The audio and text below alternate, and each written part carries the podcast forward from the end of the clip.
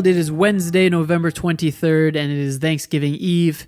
I'm sure by the time that this episode is published, you will be comatose and sweating gravy out of all of your pores. So I hope that you had a good holiday, and I hope that you got to spend it with some loved ones and that you have a whole lot to be thankful for. On today's episode, I'm joined by my friend Kevin Sharkey. Kevin's been mentioned in a few of the episodes so far. He's been to Asia with me twice, uh, and he's kind of my travel guru. Kevin's also a motorcycle rider, uh, music maker slash guitar player. He's a mental health practitioner, and he's he's kind of my Yoda or maybe my my Mr. Miyagi.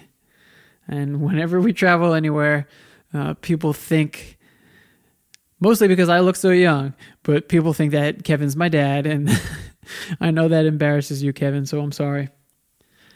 Uh, it looks like I will be in Tennessee at the end of December. I'm definitely going to be in Nashville, might also be in Memphis. I'm not certain. But if you have any recommendations for your favorite barbecue spot, the best place to go listen to music, or anything that's within a few hours driving distance from either of those cities, I would love to hear from you.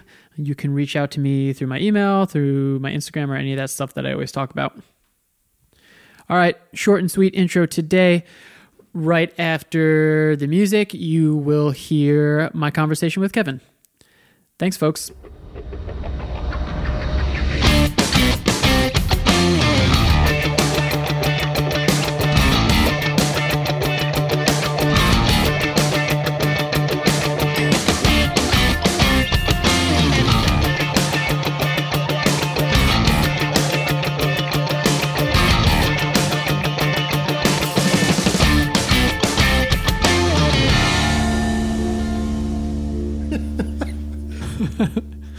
All right, I'm here with my buddy Kevin Sharkey.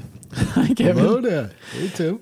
Kevin is my friend and travel companion and mental health guru, Buddha, and an all around good guy. So thanks for coming on today, Kevin. Oh, ah, my pleasure. Thank you, Tim. Happy to be here. Now, you. So I had done a lot of traveling throughout the US and I had done a little bit of international travel, but it was really hanging out and talking with you and Alex in the Vietnamese place in Bay Ridge, like us sitting there with Big Tim and hearing all your stories and getting jealous is what prompted me to take the plunge and start traveling around. So I want to thank you for that. Oh, my pleasure. Really glad to inspire you. That's really awesome. So I want to get into your first time going to Asia, but first I have to I have to ask you about this summer. So I'll give you my quick summary and then you can go more into depth for me. okay. But when I saw you Oh no, it wasn't even after the summer. It was um Last spring. it was last spring, yeah. So it was after the spring Uh, yeah, yeah. and I saw you and your foot had 30 holes in it.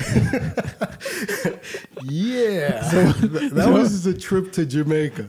tell me tell me about that. Okay. Um, well, first of all, uh, went the during the break, the last week of April, down to Negril, Jamaica, which is m- one of my most favorite places in the world, and um, been going there for many years.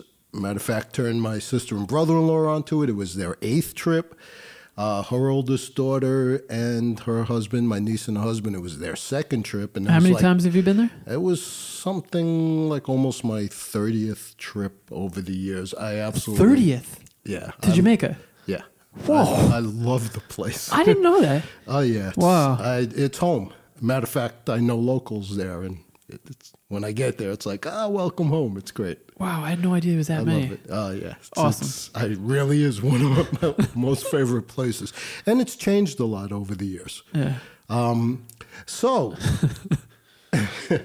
um, there are places. Well, uh, I mean, for those of you that have been there, it, you don't need a description, you know. But um, if you've never been there, when I used to start going years ago uh, with my buddy Joe and with somebody else before that, it was the kind of place where when you got there, there was no communication with the outside world. There was one phone booth in town that people Oh. got online for. So it rea- you were really off the grid. We're talking like 80s or 90s. Uh, like 85 Okay. or so, I think was the first or second trip there.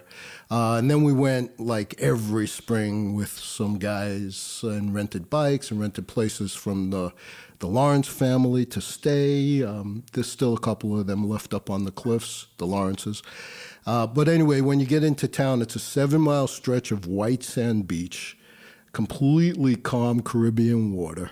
Beautiful. Nothing can be built over the palm trees, so nothing's higher than two stories. And then you hit town, which is a, tiny little concrete circle, basically in a plaza. And then you start. Then the road starts climbing the cliffs, which are just unbelievable. The sun sets there every night. People run up to Rick's Cafe, although that's gotten a little more commercial over the years. Um, Bloody Bay before you get into town. The first time we went there, we That's appropriate. Well, that's where the, actually the whaling ships used to Oh, okay. slice up the whales. It was Bloody Wow. Bay. Um, when we whales got, around Jamaica in, in the warm wa- Caribbean water. oh yeah, Wow. oh yeah. Um, it was completely empty. It was desolate beach when we used to first go there. Wow. So we'd rent on and off the road bikes, which I always rent when I go, and we were riding on the beach. That was just fantastic. Now it is um, all all inclusive after all inclusive, and there's basically that that bay's gone. Now it's just hotels, but Wow. that's the way it goes. Um, but it's still a, it's still an incredible place. There's still shacks on the beach and nice little jerk chicken shacks to eat at. And matter of fact, the same band we used to see at the bus year after year after year is now at Bourbon, and uh, we went there a couple of years ago. And actually, my brother and I and Laura and I got up on stage and hung out with the band. So Sweet. and th- we talked about the old days. That was fun. So anyway, um, as you go up the cliffs, there's a place that I used to go with my buddies years ago, where you could just hang on the cliffs and swim, and somebody would be selling beers, and and the water. You climb down the cliffs and snorkel and swim. It's just unbelievable. That's now been taken over by a restaurant slash hotel that's Jesus. there, the Rock Houses, where you could actually rent your own little ledge on a cliff with a hut, with a uh, um, what do you call a ladder down to the water. It, I mean, it really is beautiful. Oh, okay. So, in my sister's travels, she also made friends, and she made friends with this guy Flavor, who works at the Rock Houses. Uh, he's a waiter, really cool guy. I got to meet him last trip a few years ago, and we got much closer this trip, and I'll explain why in a second. um, Rock Houses is a nice, fancy, fancy restaurant, one of the nicer ones in Negril, although if anybody needs recommendations, Catch Catching Falling Stars, a beautiful romantic dinner if you're there with your honey or whatever. But um, so what it is, it's actually on the rocks, and you have flickering torches in the evening and tables set up for dinner. Um, but you could there's stairs down to kind of like these low-lying rocks where you could basically slip into the water. So our group was hanging there, and we were ordering food, we were ordering drinks, we were hanging out in the late afternoon, and we were swimming. Now, you can see all over the rocks sea urchins, the black spiny sea Yep. urchins everywhere, right? And um, like I said, I had been going many times. I never considered this, but my sister got a hook in her foot her last trip, so. They all came with water shoes, and I was like, nah, I've been swimming there many times. I don't need water shoes. Do you, do you mean a hook, like a fishing hook, or a spine from a? No, spine. yeah. There's straight spines and there's Oh, hook ones. spines. There's curvy spines. So this is the point if you're listening where you pause, you go to Google, and you put in sea urchin so that you can see how crazy they look. Yes. Google it before you go. um, it's considered a scuba diving accident. anyway, uh, she had a hook in her foot, and Flavor had to dig it out for her last year. Oh my God. Right. So she was definitely bringing water shoes. Uh, they all brought water shoes. I didn't need that. Did they warn you and you were just like with bravado? No, they warned me. I was all bravado. I mean, hey, been there 30 times. I've been all Right. over the planet in different places. I've swung in, uh, swum in some, swam in some crazy places. Shark you know. infested. yeah, and all kinds of stuff. So anyway, so we're swimming, we're hanging, we're drinking, we're eating, we're having a great time. There's people on the ledge above us having fancy dinners. We're down there in our bathing suits, carrying on, having a good time. I got in the water two times. I swam. I got out, no incident. And I said, ah, one more time. The sun's starting to go down. This Third is time's a beautiful, charm, buddy. Yeah, I learned that the hard way. So um, I'm swimming. I'm floating along. I'm swimming next to my sister. I mean, it's just you know beautiful, and it's heaven, it's paradise. And I see him drifting towards this big rock that's jutting out in the water. So I say, "Oh, I better swim away from it."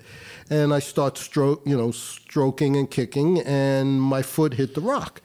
So I said, "Oh crap! I think I just gashed my foot open. That's what it felt like. Like I sliced it open, and the rocks were pretty sharp." So I climb out. I climb up to the first level. My bro- brother-in-law is sitting there on the ledge, and I take a look, and there's over 30 black things poking out of my foot. I got attacked by a sea urchin. So what do they look like? Is- Like are they? it looks like a porcupine. My foot looked like a porcupine. So are they long coming out of your foot? Different lengths. There were some that were actually oh an inch and a half or something. Some were much smaller, half an inch, a quarter inch. I had a variety of sizes sticking out of my foot. Um, they covered the entire bottom of my left foot, the heel. And, and they got into my toes also. Oh. Yeah, this was not fun. And they were bleeding. So like It was ugly. it was like really I ugly. I would think to start like pulling at them, like do like Well, um, I didn't know what to do, and there was so many, it was overwhelming. and my brother in law was already volunteering to pee on my foot. Um, and I'm like, whoa, you know. So he's a tall guy. I'm hanging off his shoulder and hopping on my good foot up the steps. We get to the restaurant where everybody's eating dinner, and then we hop to the front of the restaurant, kind of where the entrance is off the road. At which point, we called over Flavor. He runs in the back. All the cooks come out. Now it's a whole scene. They bring me out, a, a- and everybody's got an opinion, right? and everybody wants to see it. cut it off. Yeah. Well, that's what I was getting worried about. It was a spectacle. So um, the guy they bring out a pink bucket and they fill it with warm vinegar and tell me to soak my foot, which I did for an hour and a half. My sister ran across the street. And nobody had tweezers. I, I was hoping we could just pluck them all out.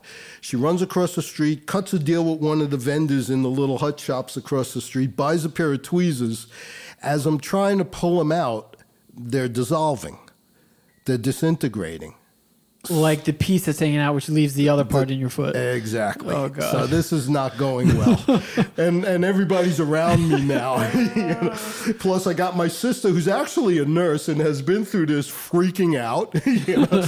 my niece just pacing, going, "Ah," you know, which was really helpful. Um, matter of fact, there's really cute maitre d, Fiona, who came and, and I, I want to see your foot, man. I want to. She takes a look. She was like, oh.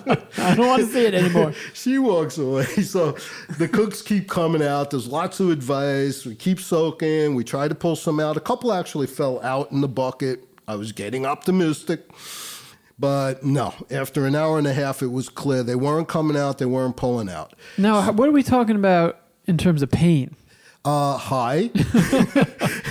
I was a little anesthetized, which was very helpful. I highly recommend it. Um, but yeah, I mean, Because they have venom in them. they do have venom in them. Um, so there was a lot of adrenaline and fear pumping through me also because essentially, that was what the vinegar was for, and allegedly the peeing on the foot thing, which my brother-in-law, in his usual, I think he, kept insisting. That it could have been would- a hangnail, and I think he would have said he was going to do that. So yeah, we actually what we found out during all of this excitement is that you can't pee on your own foot. That doesn't work. What? And, yeah, your own pee, your own body chemistry allegedly doesn't work. This is what the cooks were So it telling has to be us. someone else's urine. Yeah, and they were prefer they were recommending preferably a woman pee on your foot. But, you know, So I'm not sure there's real science behind that. anyway, but you know, I was soaking in vinegar. Um, so it got to the point of where clearly this was not getting resolved at the restaurant. Of course, my anxiety level was going up because now this is starting to become a long term project and I'm disabled. Uh, in Jamaica. By the way, um, medical care in Jamaica. uh, I'm not sure in Montego Bay, they, they probably have a couple of hospitals, and in Kingston, but in Negril, it's sort of non existent. Um, matter of fact, the big joke for years when I was going with my friends was in the little plaza in the middle of town. There's on the second floor. There's a sign that's basically white with a red X. Looks like a Red Cross sign, and it's Doctor Be Ready. I, I kid you not, Doctor Be Ready. Which of course nobody's ever visited that I know or in my travels. Because you'd be dead if you. Probably. And we'd always goof on it. and here I am actually thinking, should I go to Doctor Be Ready? I'm starting to get a little desperate. Um, so what we did was they they gave me the bucket.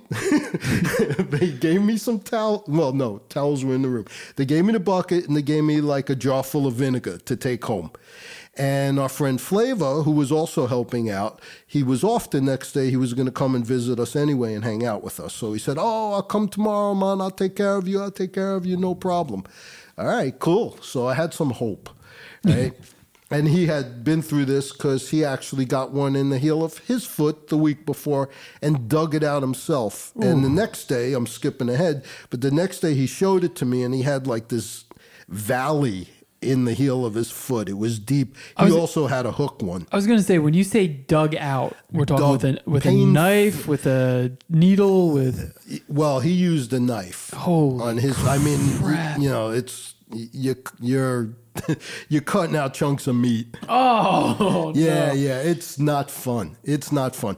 So basically, I did my best to anesthetize. We, we got back to the hotel. Um, we were staying at the treehouse. Awesome place. Uh, luckily, our it's it's these octagonal buildings with these wraparound porches. We were on the second floor. So my brother-in-law talked to the guard in the back. We drove in through the back. And I always rent a bike, like I said, when we go down there. But this year, my sister and brother in law decided to rent a minivan, which was embarrassing enough, although it really came in handy because I couldn't have rode the bike back this time.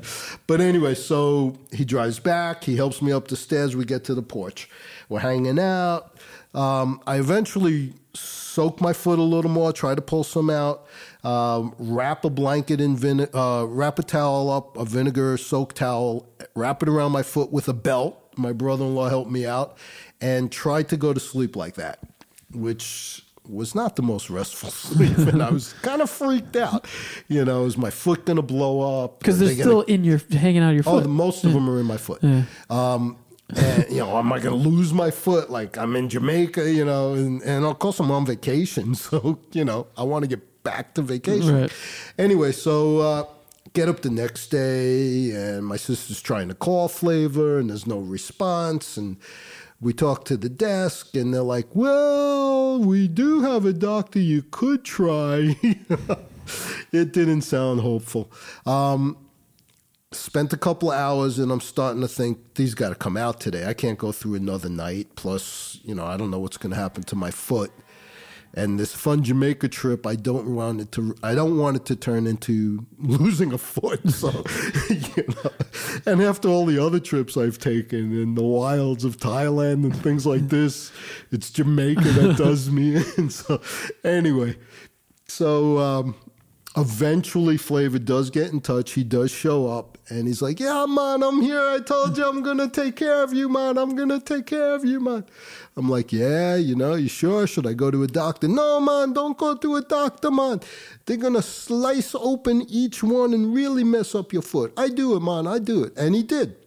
Um, now, my like I mentioned before, my sister's a nurse. He slaps on some latex gloves and she asked him, "Is there going to be blood?" and he's, "Oh yeah, man. There's going to be a lot of blood, man." it's like, okay. so, so we're sitting on the porch. I got my foot up on a chair. He pulls open another, over another chair. I have this swing with like kind of a wooden edge. I'm holding with my right hand. I'm holding a chunk of wood with my left hand. My brother-in-law had a bladder of um, Crown Royal that I'm guzzling at that point, and so is Flavor because he's getting ready for field surgery. So we're doing shots now, and he starts. I had a uh, safety pin and some antiseptic soap and a tweezer and a lighter. These were our medical instruments. So essentially, he had to do one by one. Oh God. He would flick it back and forth to make an opening and some With the pin? with the pin, and then try to pull it with the tweezer, and also squeeze it with his two thumbs to try to get it to push up. So he kept working on each one separately. It he worked on me for an hour and a half. Um, it was horribly painful, like seriously hurt. really, it was field surgery with very basic tools With a um, guy who is not a surgeon. with a guy who's nowhere near a surgeon, although he did have some experience Right, right. with sea urchins. Now, the funny thing was, they told me that a lot, like people at the Rock House, apparently this happens all the time. yeah, I was thinking that. It happens all the time, but they get two or three. Mm, like Right. five or six is considered a lot. He counted before he started, so this doesn't include the ones I had already managed to get out or fell out in the bucket. He counted 33. That's insane. So that's what was left in my foot when he started. Yeah. It was Yeah, your foot looked like it was hit with like buckshot or something. You know. buckshot probably would have been easier. I don't know. It was it was disgusting. So uh, so he did. He worked on it piece by piece and he was getting them out one by one and he had so many to go. Obviously some spots were harder, so we would both take breaks.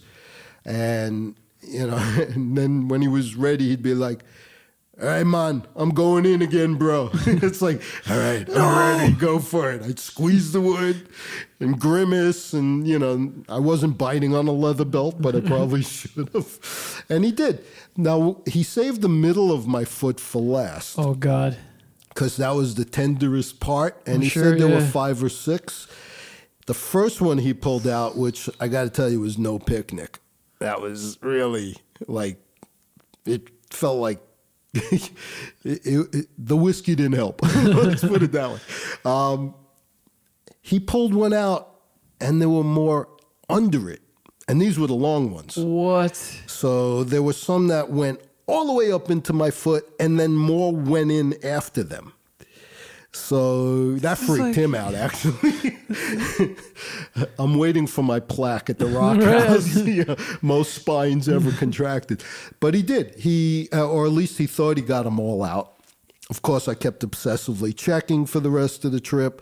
But basically, I threw, I mean, we did all of that, and then we hung out and um, we went with him to pick up his son after he was done after an hour and a half of this and after we both rested up and had some more whiskey because we really needed it afterwards but basically uh, we picked his son up and all of us went to the rock house and had dinner I, and I, I, t- I paid for him and his son. That was the least I can do, and I was thanking him profusely. So you you were mobile after that. You you were okay and walking around.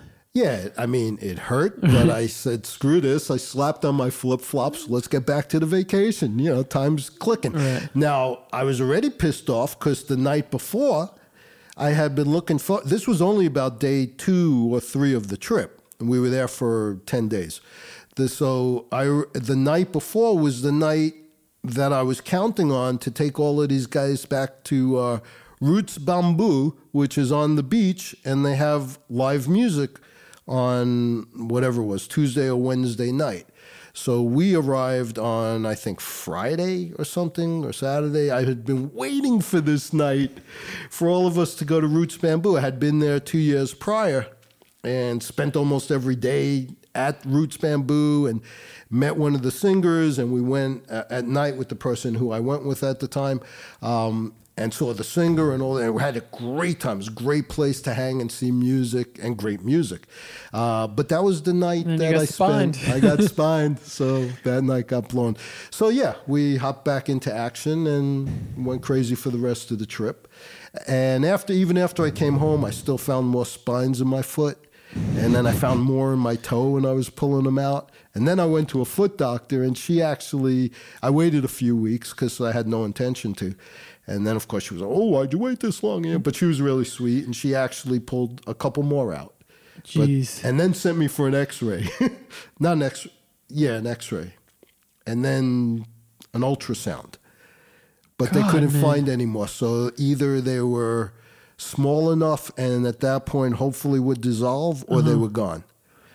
So I don't really know. But uh, well, you got a great story out of it.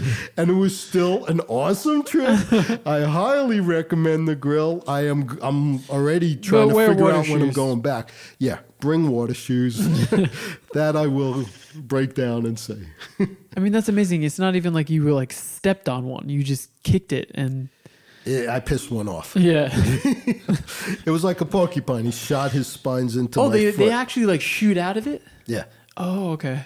Yeah, I, when I got home, I obsessively researched and still wasn't sure if you know I was okay or not fully. Um, and apparently, it's a scuba diving accident. Yeah. People get them all the time, and you know, so now I know what to do. It's funny because I put an article up. Um, uh, we recorded a po- I recorded a podcast with my buddy Derek, and we talked about the run-in with the black bear. But I put an article up, and it's got um, the black bear story. A time I was in California hiking with my uncle, and there was a mountain lion. And then when Tim and I did the tiger sanctuary, and the woman got clawed in the face by the tiger, Right. but sea urchin's a new one, so we'll, Yeah. we'll have to add that to our list of uh, creepy critters. I, I don't recommend it.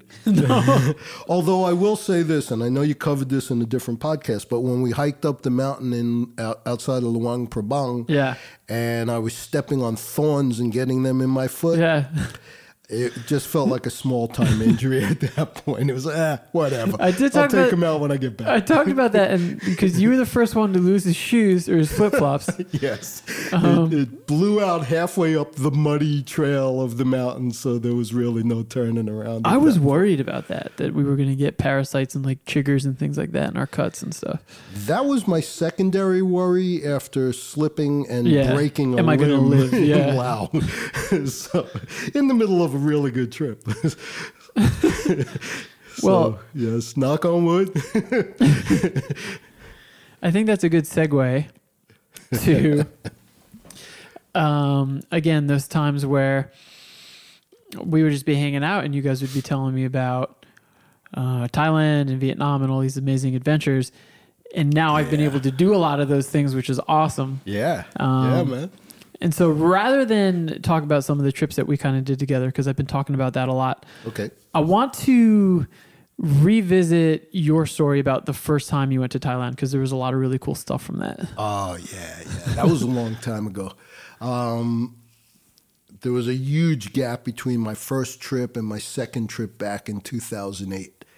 So probably about a 15 year gap or something like that, um, or somewhere around that. But anyway, I had never been to Asia. Always wanted to go to Asia.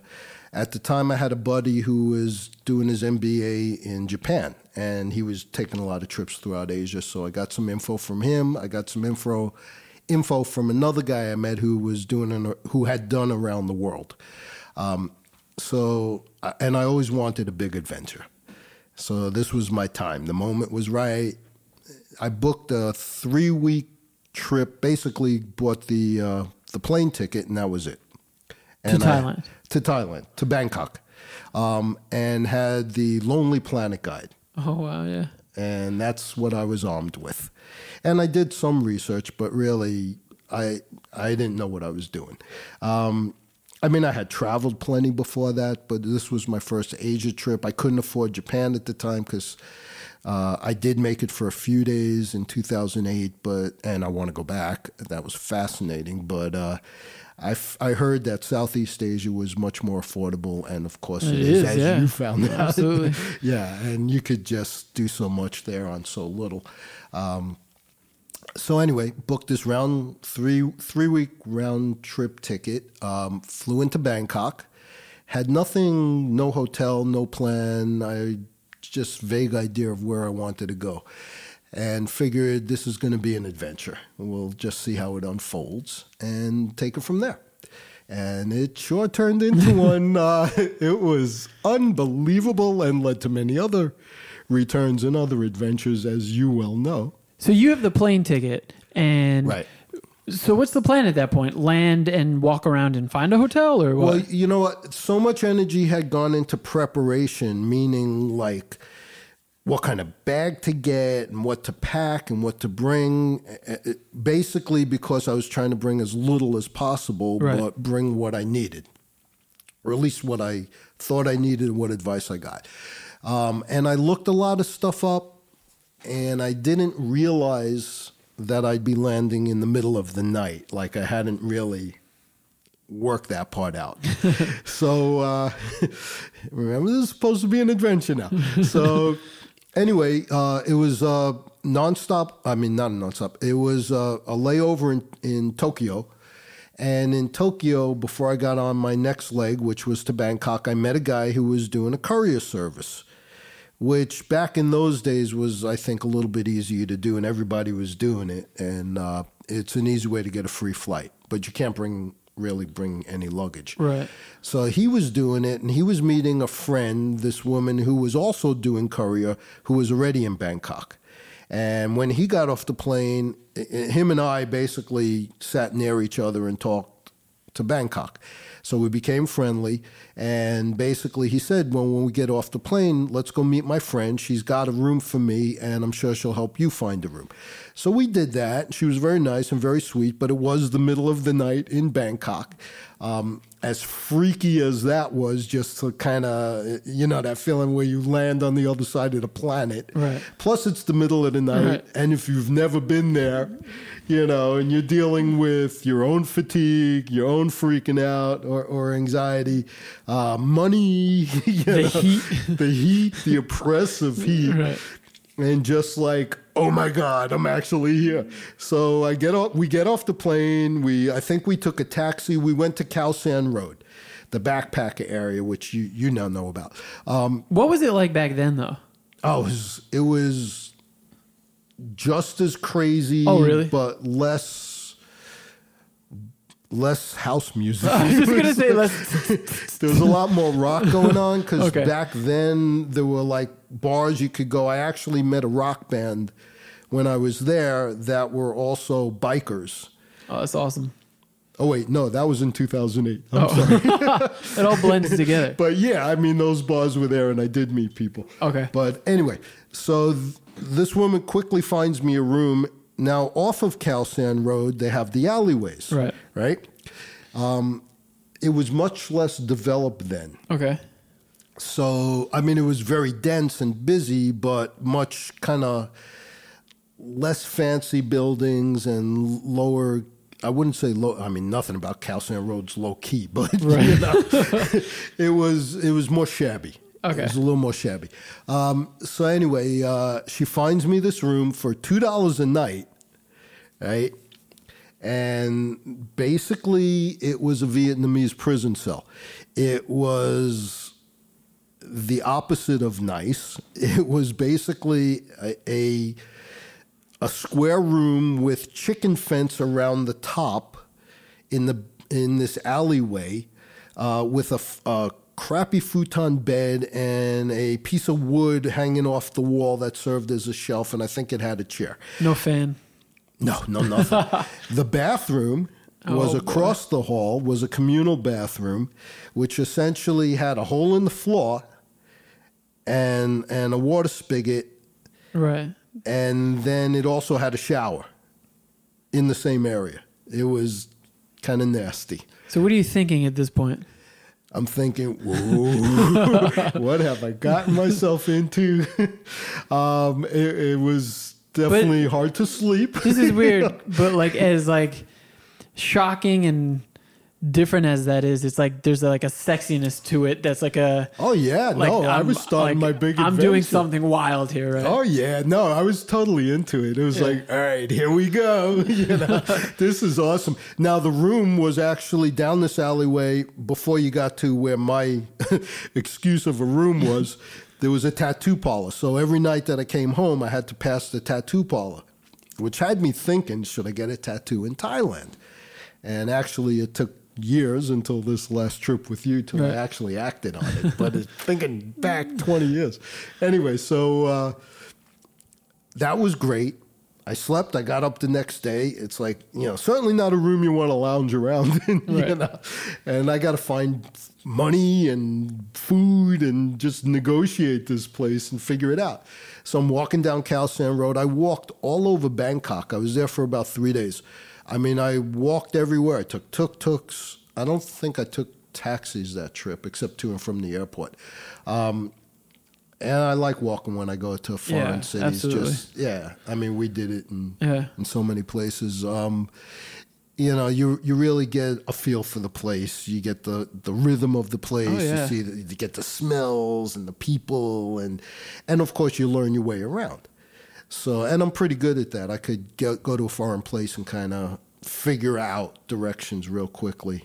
Um, I mean, it's not foreign, but when I'm in the U.S., I like to go for like a run in the morning in a city that I've never been in, and it's for the same reason. Oh, yeah. it's like you pass. Oh, I'm gonna go check that out later, and I'm gonna check that place. Yeah, You discover stuff that way on the ground. When you're speeding by in a car, you miss all this Right. stuff. Um, yeah, ab- absolutely. And I remember, I, I still can picture myself walking down Khao San Road the next morning going, I'm on the other side of the planet. I can't believe I'm here. I'm on the other side. You're feeling actually kind of freaked out. Yeah. you know, like I'm half completely freaked out. It's like, oh my God. And the other half is completely exhilarated and excited, which of course that half ultimately won out quickly Right. as I got more and more into my adventure. And I used the guidebook. I went to, of course, the Grand Palace and Wat Po. Yeah. Uh, just blew me away. I've been back there several times since. We've been there together. Um, Wat Po, I got a Thai massage, which was probably the, one of the most painful massages I've ever had in my life. was Wat Po with the with the sleeping Buddha? What was Wat Po? Um, yeah, I think is isn't that the one with the I lying the Buddha? name. Yeah, yeah, It's yeah, the yeah. one next to the Grand Palace. Yes, yes, yes. Yeah, and there was a a big building where they did massage. Oh, there were okay. like beds laid out next to each other. These low kind of massage beds. Oh, okay. And this little Thai woman, girl, uh, basically did like an hour massage of deep tissue torture.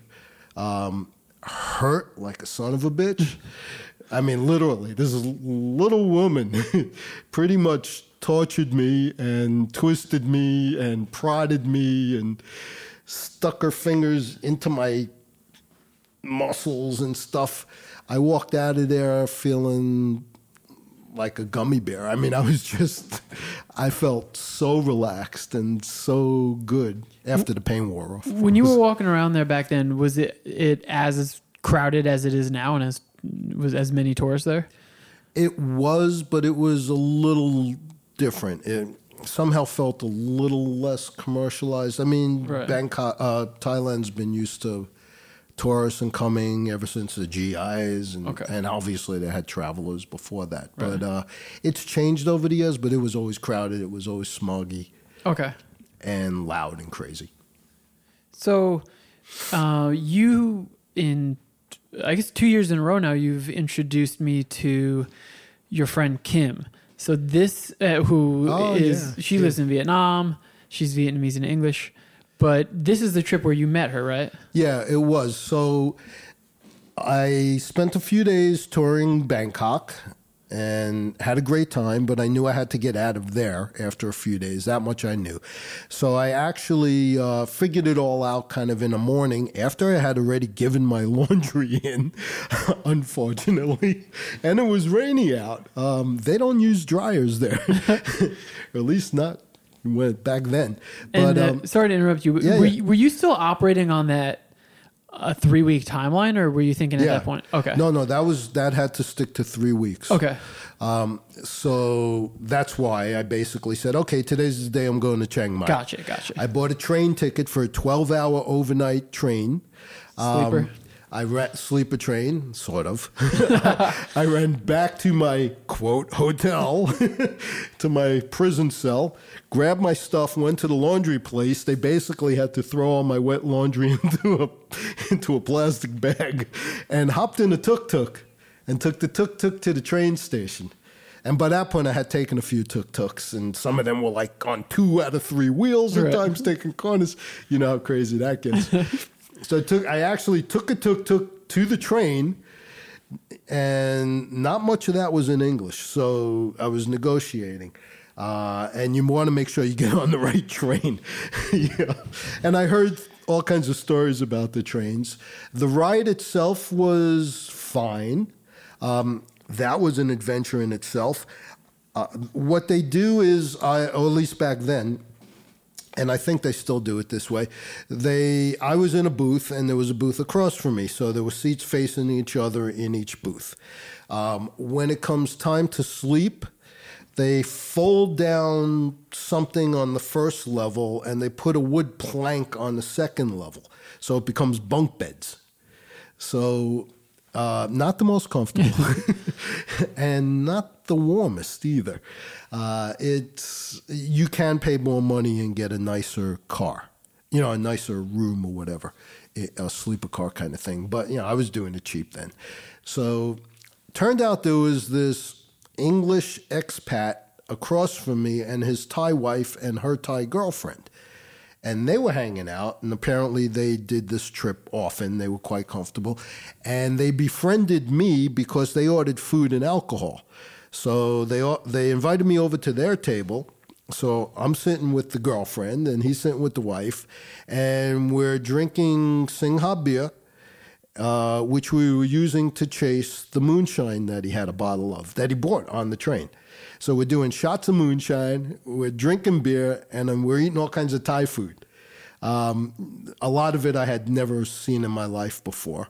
Um, I can't remember what we ate, but it was really good. It was a great experience. Got really buzzed, got really drunk, and we retired to our our respective places. Turns out this guy and his wife owned a hotel in Chiang Mai where I ended up staying.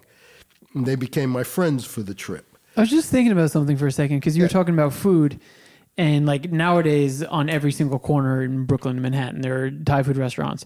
But I guess back in the late '80s or early '90s there, there wasn't much, right? Yeah, no, it was like, uh, it was fairly rare. So you hadn't had much experience with that before going to Thailand. No, Okay, no, not really. so your, your system wasn't prepared for it. no, yeah, that was the other thing. Uh, the stomach adjusting to the bugs over there. Not to mention the jet lag. Um, I'm gonna the- I'm gonna I'm gonna blow us up here. Yeah, And I'm gonna say that we came up with the term the constant maybes, which is that does capture it. like which basically means I might have to go to the bathroom. I don't really know. So you're always in a state of maybe. Like like how close is the nearest bathroom if I get sick? Every, on that, I don't really do it anymore. But on that trip, everywhere I went, I every day when I went out, I had a backpack with toilet paper. Yeah. yeah, I always carry toilet paper with me. toilet paper and water. It's like if nothing else, I'm gonna. you know. Yeah, no, this is true, and that seems to be a constant that hasn't changed on any No. of the trips. I, I know you've Yeah. had. I, ta- I talked about that a little bit, but I left out all the specifics. gory details. yeah, I mean, you were hurting for like a week this last summer. Boy. Yeah, it was- bad. Yeah, but I, I got to give you credit, man. You went out every day. You still ate. You drank. You did everything. Yeah, and it was those. You were a I'm, trooper. I'm telling you, it was the snails. It was the 3 a.m. the 3 snails. a.m. snails and the raw vegetables and Because our whatever friends- we ate at that restaurant. Our friends from Vietnam ordered all this food, and then they didn't even eat it. Like there was like the whole skinny fishes with the heads on them that Sam ordered, and I'm like, "Oh, want you-" and she's like, "No, no, I'm good." oh yeah, and I was down in those, and I never eat sardines or anything. They actually seemed good somehow. I guess it was the various bar stops we had prior to the three o'clock in the morning snails and I- sitting outdoors. I- I but just- anyway, I, I took us on a, a tangent here. I don't even know how I did this. fun memories. Well, So- stomach issues. that's what you. Oh, that's what it was. Yeah. for a week. so you so you told us about the the the train to Chiang Mai. So Oh, then yeah. also Chiang Mai, you get off. You don't have a hotel or anything yet. I don't. Ha- I had nothing, nothing booked, nothing planned, and this is before people were really. There's, there were no smartphones, Right. and the computers were rare. It was like a broken down computer in the lobby of a hotel, if you, if you could even get to that. Um, turned out that this couple that I met, the expat and his Thai wife, owned a hotel uh, somewhere in Chiang Mai, although I couldn't tell you now. Um, it was all dirt roads back then inside the walled city. I think we were inside the walled city in that hotel, was dirt roads, huh? It was dirt roads um, in that area anyway, um, and and winding alleyways. So were there tuk tuks, or you had to like take a Well, when you got to the main street, oh, okay. so I ended up renting a room from then them, and I upgraded four dollars. Wow. I, I went nuts, man. Crazy guy. It actually had a bathroom in the room. in the room. Beautiful. Um, except, and it had a toilet with a cistern and a bucket. Yep. It didn't flush. You had to fill it and dump the water in. Uh, but, you know, that seemed luxurious compared to my previous room. And it had like a clothes hanger thing, which I eventually figured out why. Because it was raining every day in Chiang Mai. I was always drenched. but I, I booked a room. I, we went there. They settled me in. They were really sweet. They were really great. Um, and that's what I find when I travel.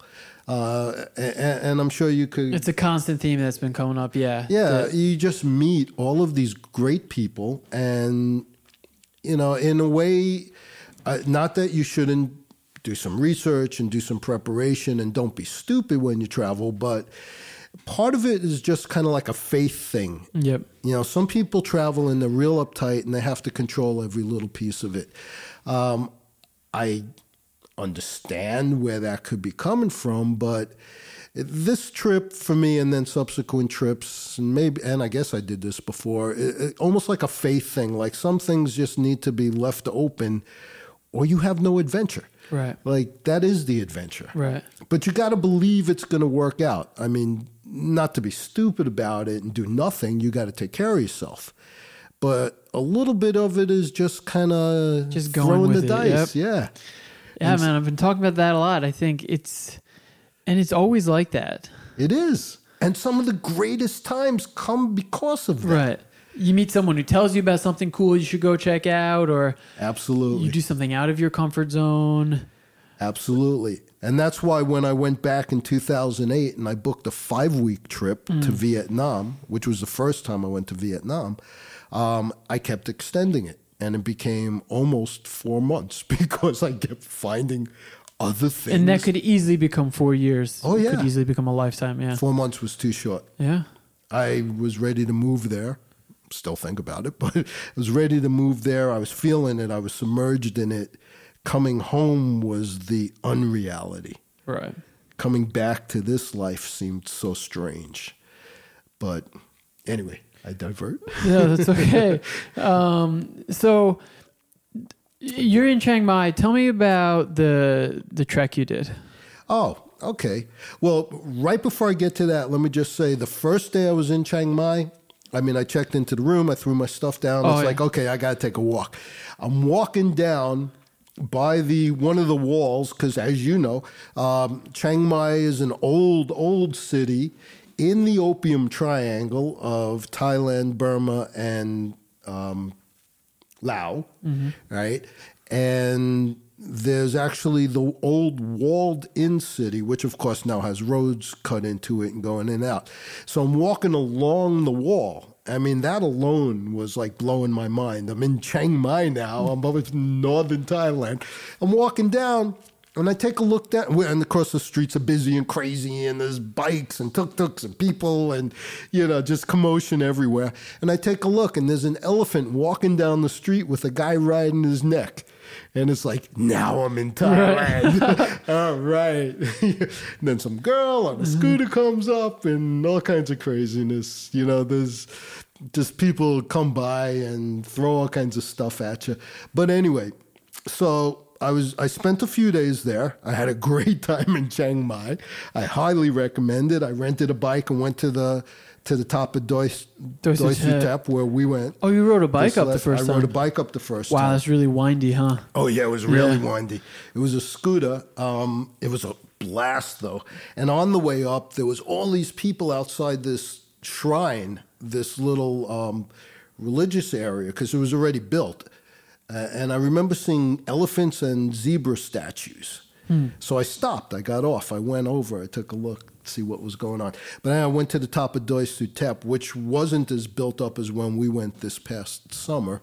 Um, oh, you mean with like the food and shops and stuff and or even that plaza, the very yeah, yeah, temple that's- itself Yeah. Okay. was kind of wide open, Oh, and wow. you could fall off the edge and into the jungle below.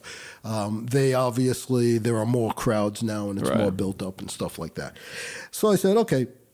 I did a few days there, and I said, well, got to do a trek. I mean, this is what I'm here for. Right. You know, if you want adventure.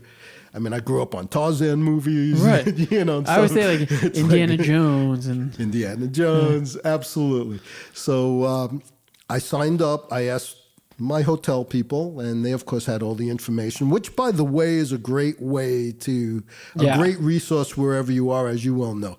Um, your hotel people um, at the front desk and the other people that work there usually know what's going on, where to get stuff, what to pay, all kinds of great information. and tip them. It's a few dollars American to, Oh, to change their Absolutely. day. Yeah. Tip them. They deserve it. You can afford it. Right, You know, exactly. don't be cheap. Anyway, so uh, so they sent me over to this guy, and I signed up for a trek. Now I was there. That trip was in August, so it was rainy. It was um, off season. So what they did is different people that signed up in different places all got put together to make one big trek to make it worth their while. Right. And that's what happened.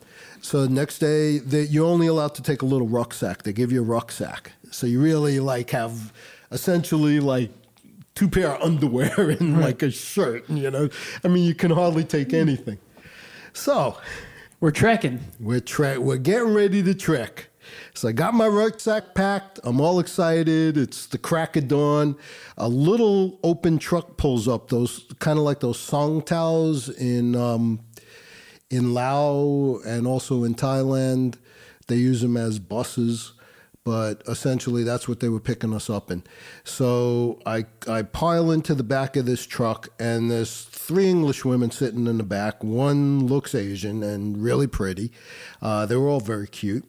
Course, I introduced myself. They were very friendly. They introduced themselves. Um, the Asian woman turned out to be my friend Kim, and we're still friends to this day. And and now you're friends with her. Right. You've met her several times, and her husband Tim. Great people. Awesome living, people. Awesome people living in Saigon for 13 years now. Uh, went back to visit them and stayed with them when I went back in 2008 for the first time, but that's another story. Um, anyway, so we make friends, and, and she's there with two other girlfriends that I got close to, to uh, Jen and Zoe. Great people. They were traveling around the world for a year. Um, as a matter of fact, their next stop was India, and at one point we were all back in Bangkok, and I went with them to the Indian embassy because they were getting ready for their next leg before I was going home. But that was later on, because we ended up hooking up at several different points during my trip after this. Uh, and again, our friends to this day, which is awesome. And that's what happens when you travel. Yep. You know? One of the sweeter parts of it, for sure. Um, just the people you meet and the connections you meet and how it changes you and and you change them and all of this stuff. Anyway, so all these other people pile in. There's two Israeli guys, two Australian girls, and I think we had a group of like 12.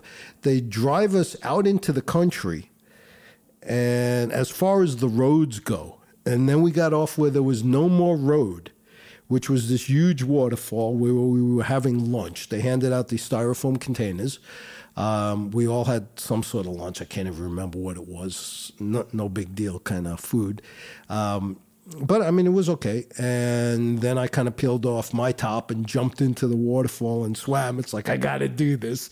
As a matter of fact, my friend Kim took a picture of me just standing there with my arms out under the waterfall. It's like, ah, here we are.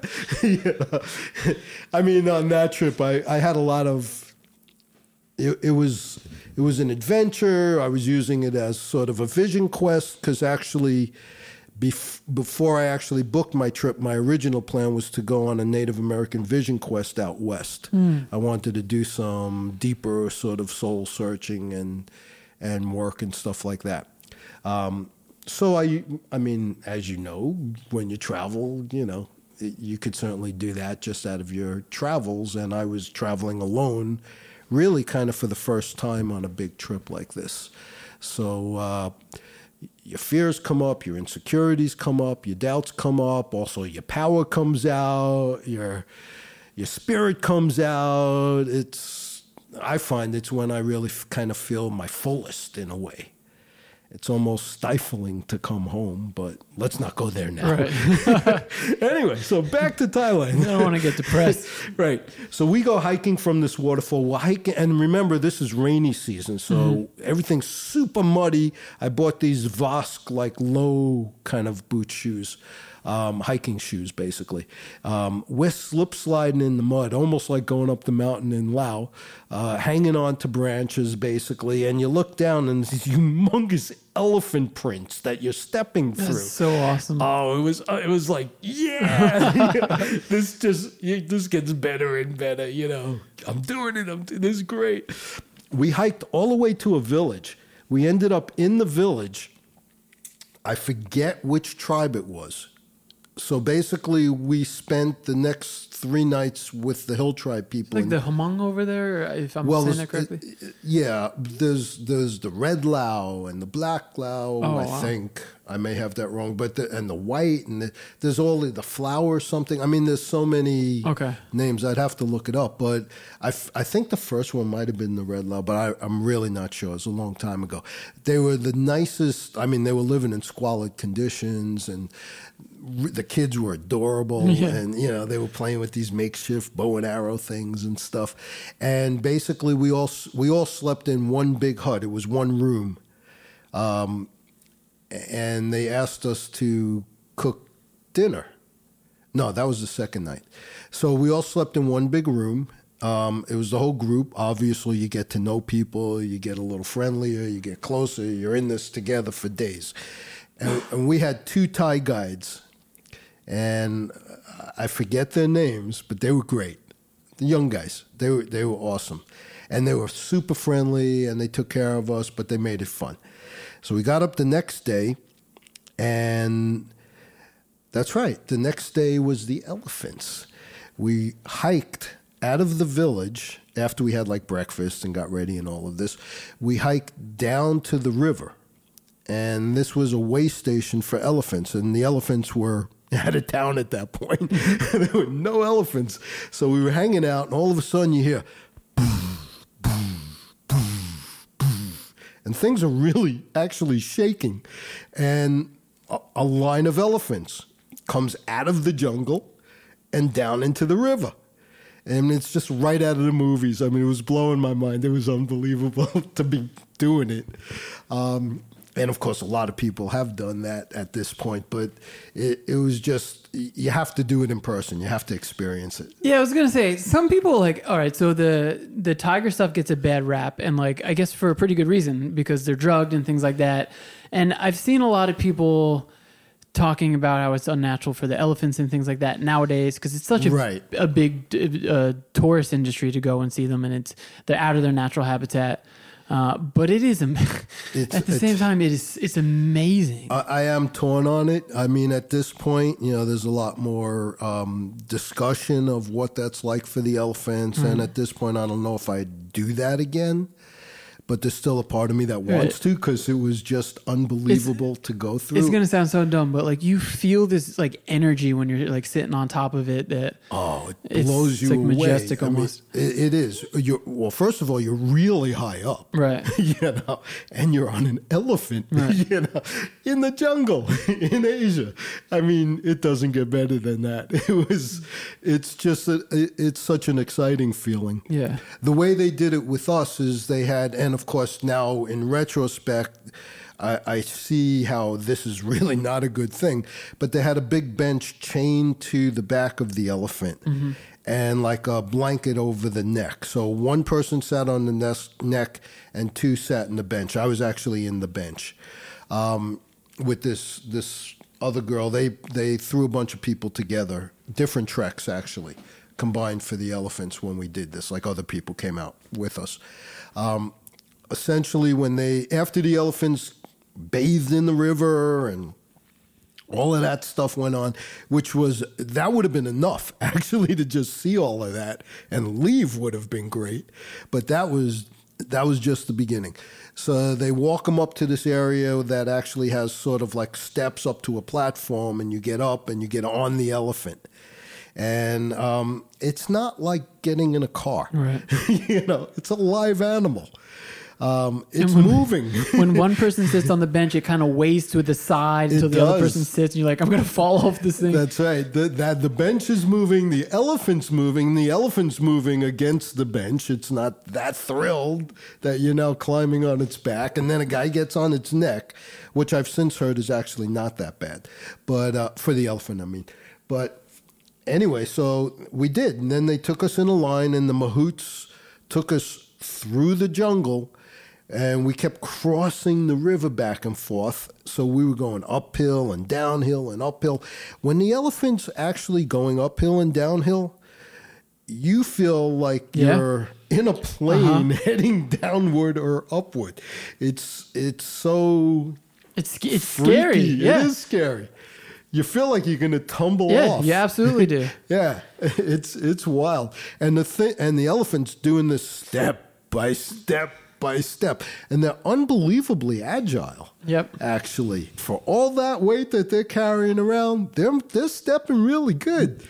And but you you know it's your first time on, and you're wondering like you know something gonna go wrong. The elephant slips. I mean, not only do you not want to fall off this thing, you're up how high um, you don't want it falling on you either.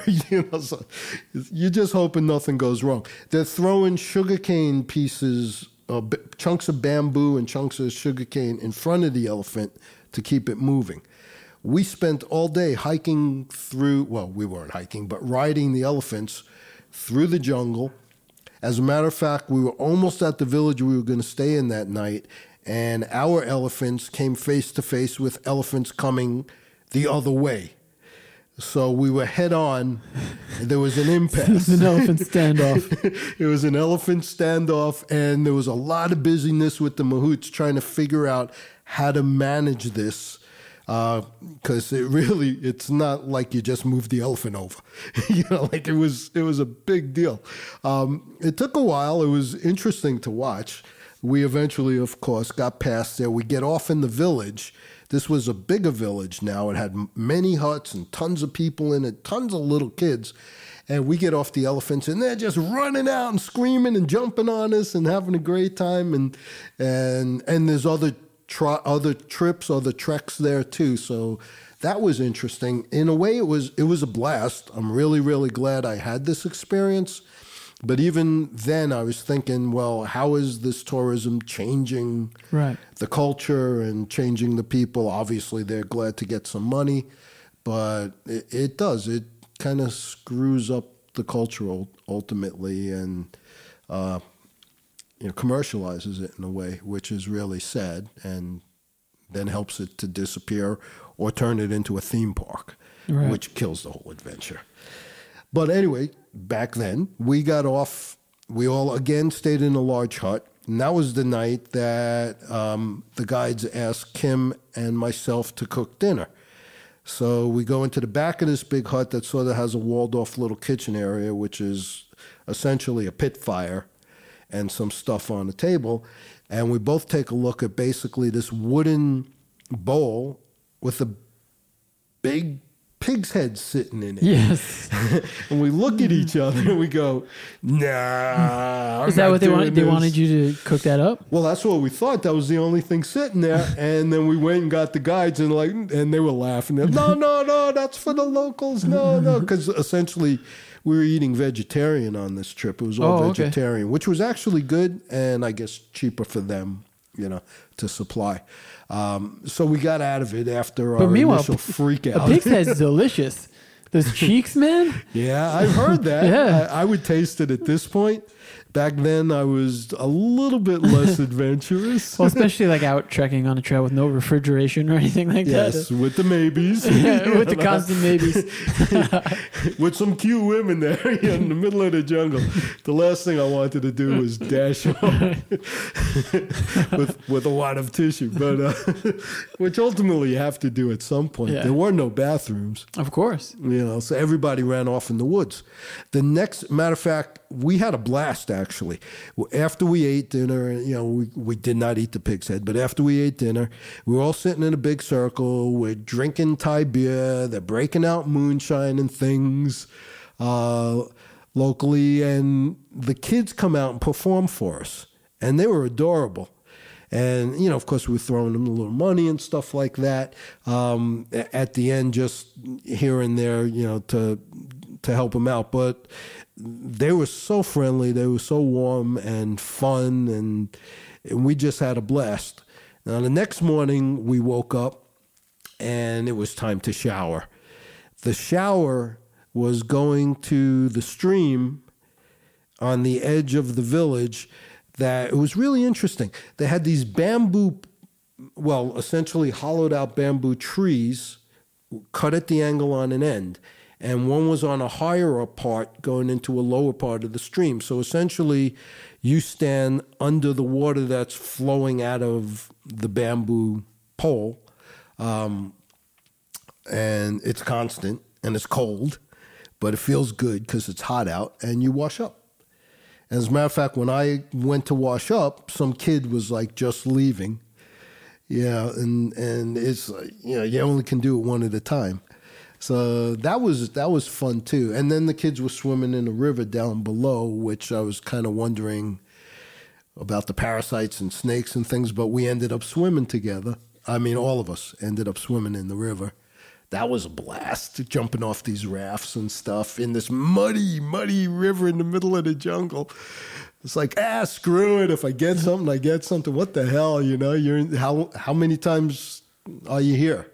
Although I've tried to be there as many times as I can since then, but Yeah, I'm thinking. Uh, I'm not. I don't want to go down too big of a rabbit hole here, Mm-hmm. but kind of connecting that back to what you were talking about with tourism and the ways things are changing. Yeah. like all those things sound really fun for us, and I wonder if it's fun because like we know that we have something to come back to with like running plumbing and hot showers and things like that, right. um, or if maybe a return to a more natural setting is something that we crave because we're I don't know. It's a weird dichotomy. No, and and you bring up some good points there. I mean, actually, when whenever I'm doing this kind of stuff, I'm always very conscious of like one reality versus the other reality. You know, I could go home to my shower, to my warm apartment, uh, mostly warm apartment. you know, I have a bed, I have a TV, whatever. You know, and certainly have been in many other situations and met many people that live very differently. Um, and I'm not even saying I live luxuriously Right. by any means, but compared to them, I'm incredibly rich. Uh, Right. And so that- it's, you're always conscious of that sort of split Right. in, in realities. especially now with social media because like the knock on it is oh i'm going to go to this area take a picture with these kids who are living in conditions which are like much poorer than mine and i'm ha- i've got a big smile on my face i'm having a great time there and i get to leave and Right. that's still the way they're living Right. Yeah. My my mindset has sort of changed over the years. I try to. Uh, I'm, I mean that. Tr- I, I mean I've hiked and camped and stuff, and and doing the stuff in the outside is is. I mean it's always an adventure, but it's not like a complete novelty. Right. Uh, but it's always fun. Right, And it's always great to get back to. And for me, I find it very centering and grounding Yeah. to be out in nature and live like Absolutely. that you know, strip away the extra stuff. And in fact, these trips to Asia, just living out of a tiny little bag Mm-hmm. with like nothing but that and an ATM card, um, it makes it hard to come home. It feels like it's way too much stuff and way too many things to deal with. right It's it's way too complicated a life. you've you've gone more than me but the the two times i've been to asia i had a, a real tough time adjusting coming home Oh yeah, yeah. It takes well, depending how long you're there and what you do, of course. But it yeah, it takes weeks. I mean, when I went for several months, I it took me months, and and it was really uh, very Twilight Zoney, being between two worlds, uh, and it always is. Even this time, even knowing to expect it and come back to it. Um, this time when I came back, I kind of got thrown into some family stuff, so I had to. Uh, I didn't have the luxury of of hanging around and indulging my weirdness for as long as, I needed to, which was interesting too, because the weirdness didn't go away. It just kind of took a different shape, and still took a while to wear wear off. But yeah, I mean when I'm when I'm doing stuff like that, and, and I know you're you're very conscious of this stuff, you know, you, uh, it, you're thinking about the people and their lives and what you being there means, and you're trying not to be.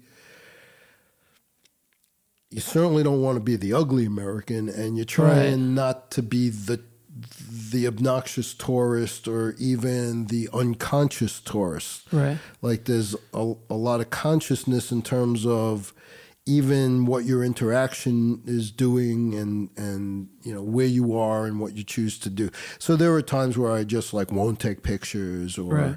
you know i don't want to bother people or whatever and and and i've learned to just enjoy the interactions for what they are it doesn't have to be documented. You know, it's not everything is a story to replay for other people, although that's fine if you have the stories. But to be in the moment, just to like kind of be where you are with the person that you're interacting with and enjoy that for what it is. Because then it changes. Then you're somewhere else, they're somewhere else, and that moment passes. And it's just amazing to make those connections. right So I think it really depends on your mindset. Of course, I'm sure you do. I know plenty of people, you know, vacation means you basically take your mindset somewhere else where you could be in luxury, you know, or be relaxing. But it's not a, and that's fine. And, you know, there's nothing wrong with enjoying going away and relaxing. Of course, I've done it. But, um, you know where you take your mindset and you and you're closed to letting anything kind of affect it or change it or somehow transform you. I'm kind of coming from the other side. Right. And i know you like this too. It's like trying to be open to see connecting be part of this see what it i'm looking for this to change me. Right. you know? I mean, I that's mean- my purpose there. and, that, and that's it 100% for me too i mean so far so i'm about this is going to be our seventh episode um, and with each one I, i've talked about the things that are like the most exciting things that i've done in each of these places because Right.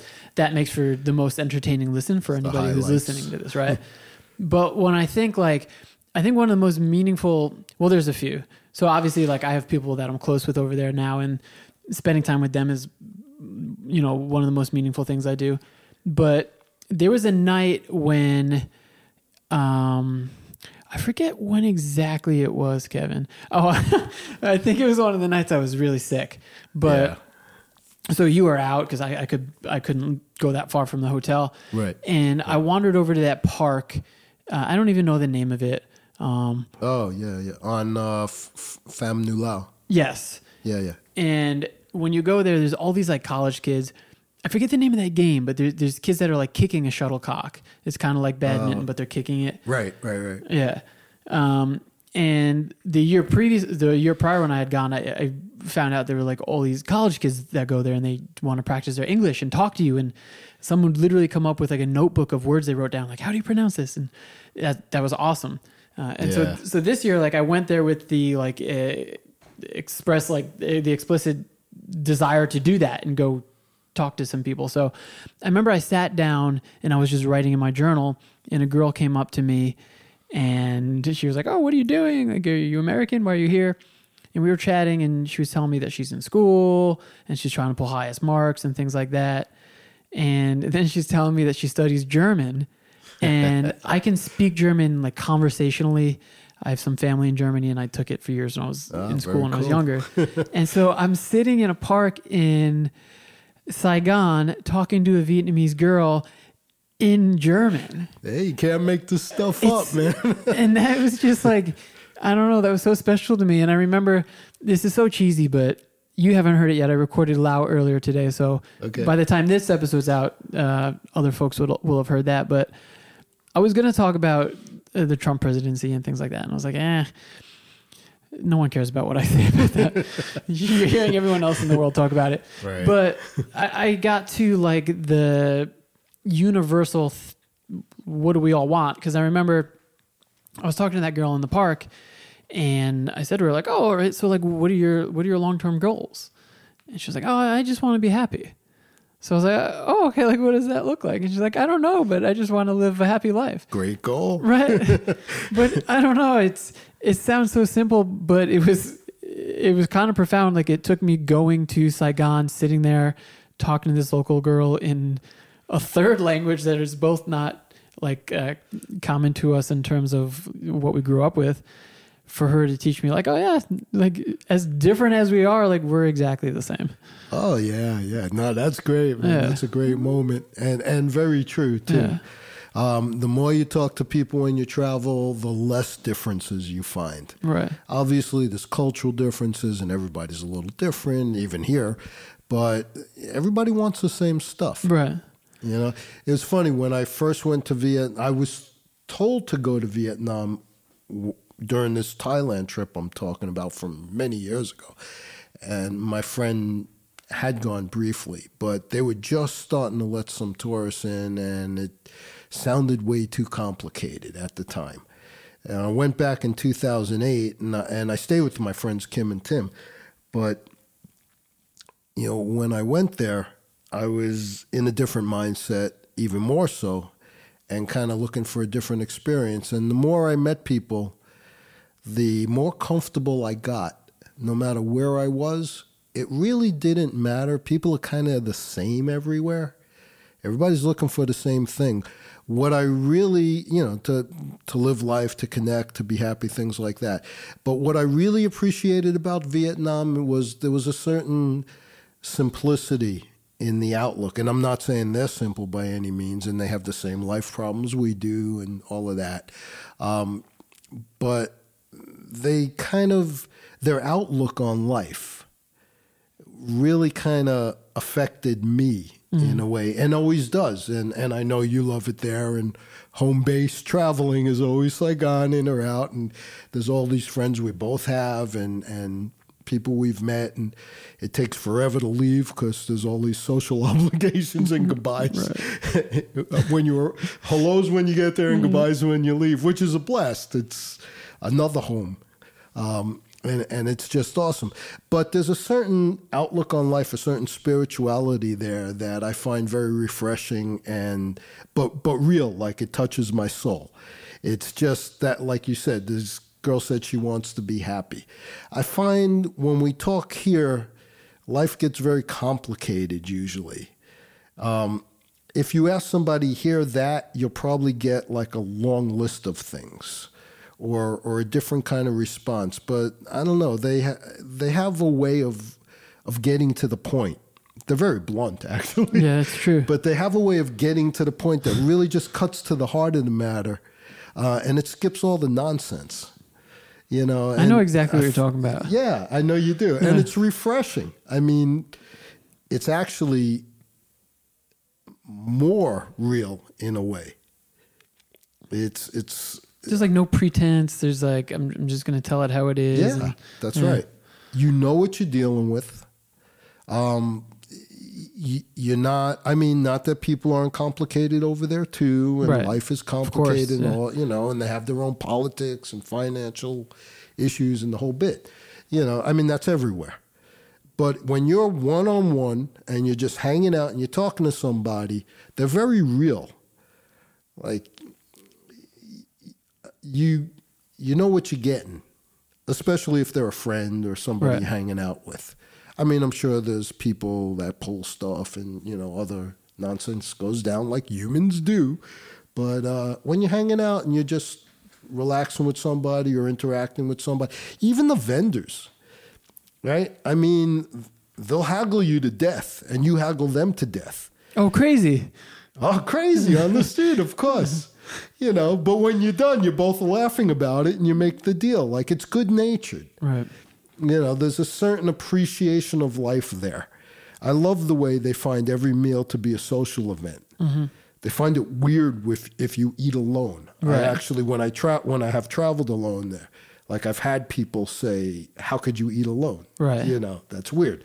I mean, they get that's their time to be with friends, with family. I think that's awesome. It's a, it's a social obligation. You get together. You, everyone gets beers. You talk. You talk about the day. Like That's right. And and of course, you know, it's just so good for you in so many ways. yeah. You know, but I mean, for instance, you mentioned crazy when we were staying on on Bui Vien in the backpacker district near Pham Ngu Lao in Saigon, um, Ho Chi Minh City. I mean, last year, not this summer, but the summer before when we went, I guess 2015, and we met Crazy.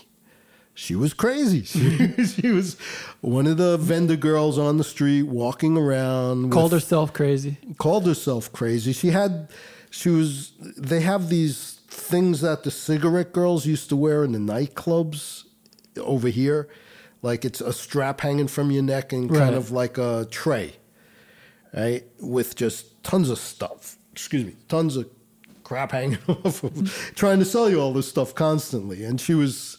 Such a pain in the ass trying to sell this stuff, constantly harassing every time you walked out of the hotel, walked up and down the street. You're sitting there getting a drink at night. No matter what happened, She's everywhere. She's everywhere. And every time she saw us, she would come over. But for some reason, she really targeted me. just buy this, just buy this, I leave you alone. So, of course, I had to torture her back. So we would go back and forth. And in fact, when we went back this summer after you went home and I went and, and I eventually went back to Saigon, I saw her. Um, and she's a friend in a weird way. but she was fun. But oh, man, she would harass us every moment. She she would chase us down. You gotta buy something. You gotta buy something. It's like, oh no, there's nothing you got that I need. I ended up buying something. Oh, me too. yeah. I got two money clips. Right. Uh, I gonna this year, I got this foldable scissor. um, I mean, it, it was it was just fun, basically haggling with her and her getting upset and threatening to cut body parts off of me. Oh yeah. I cut your thing. like, whoa, wait a minute. but she would smile and joke. You know? It's just all part of the, the experience. It's fun. I was actually disappointed when I went back to Saigon after you got that. Uh, I, I was looking for her for a couple of days. I wanted to see her. And then finally Right. I saw her. It was like, ah, good. You know, now that part of my trip is complete. I missed her. And she remembered too. She did. She did. And she'll remember next time. Yeah, she will. and she'll be there. All right, Kevin. Guess guess how long we've been talking. I have no idea. This is by far the longest we've done so far. We're about an hour and a half in. Really? So I think, I could do this for hours. well, I think I'm going to have to have you back because, okay. for starters, there's so much more to talk about. But also, I've got a bunch of trips planned coming up. You have some stuff coming up too, and Yep, we're going to yep. have There'll more, more. stories for you. oh yeah. Look forward to it. awesome. Thanks for coming on. Oh, and thank you so much, Tim. This was a blast. to It was our fun hanging with you. Vietnamese friends. Oh, likewise to our Vietnamese friends uh, or friends that are living in Vietnam. Vietnam. Tim, Kim, Sam, um, Lynn. Lynn, Chook, Chuck. um, and Hian. Yep. We love you guys, and we will be back soon.